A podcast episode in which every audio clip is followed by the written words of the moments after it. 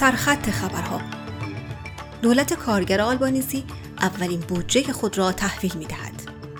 اظهار نظر آنتونی آلبانیزی در مورد بودجه فدرال و بازداشت یک شخص فعال در زمینه حقوق دگرباشان جنسی در قطر. خزاندار جیم چالمرز اولین برنامه بودجه خود را ارائه داد و آن را بودجه مسئول و مناسب در طی زمان نامید. آقای چالمرز سه هدف اصلی بودجه خود را اینگونه ذکر کرد. این برنامه شامل هزینه‌ای تحت عنوان امداد زندگی برای افراد کم درآمد و به شکل مسئولانه است تا زندگی استرالیایی ها را بدون اضافه کردن به تورم آسان تر کند.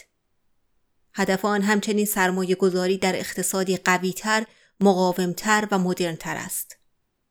و این بودجه بر این مبناست که بهترین دفاع ما در برابر مسئله عدم قطعیت در سراسر جهان مدیریت اقتصادی مسئولانه در اینجا یعنی در خانه می باشد. این بودجه شامل 10 میلیارد دلار برای صندوق آینده مسکن استرالیا است که هدف آن تحویل سی هزار خانه اجتماعی و مقروم به صرفه و اختصاص 330 میلیون خانه برای نیازهای حاد مسکن است. بودجه فدرال قصد دارد در طول چهار سال آینده 20 میلیون دلار صرف برنامه انگلیسی مهاجران بزرگسال کند و حمایت مدیریت موردی از دانش آموزان را افزایش دهد. آنتونی آلبانیزی در مورد بودجه فدرال اظهار نظر کرد. وی گفت که این بودجه منعکس کننده مدیریت اقتصادی مسئولانه در زمان مناسب است و از مردم استرالیا محافظت خواهد کرد. آقای آلبانیزی در مورد یک بینش دراز مدت صحبت کرد.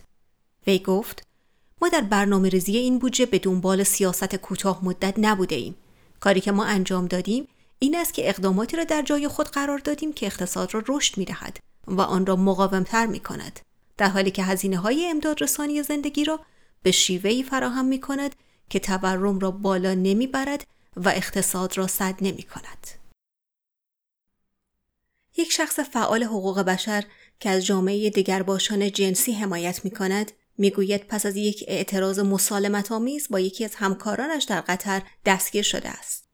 پیتر تاچال که خود یک همجنسگر است می‌گوید اداره امنیت دولتی تقریبا یک ساعت او را بازداشت کرد و پلیس تصاویر و ویدیوهای اعتراضی او را نیز حذف کرد.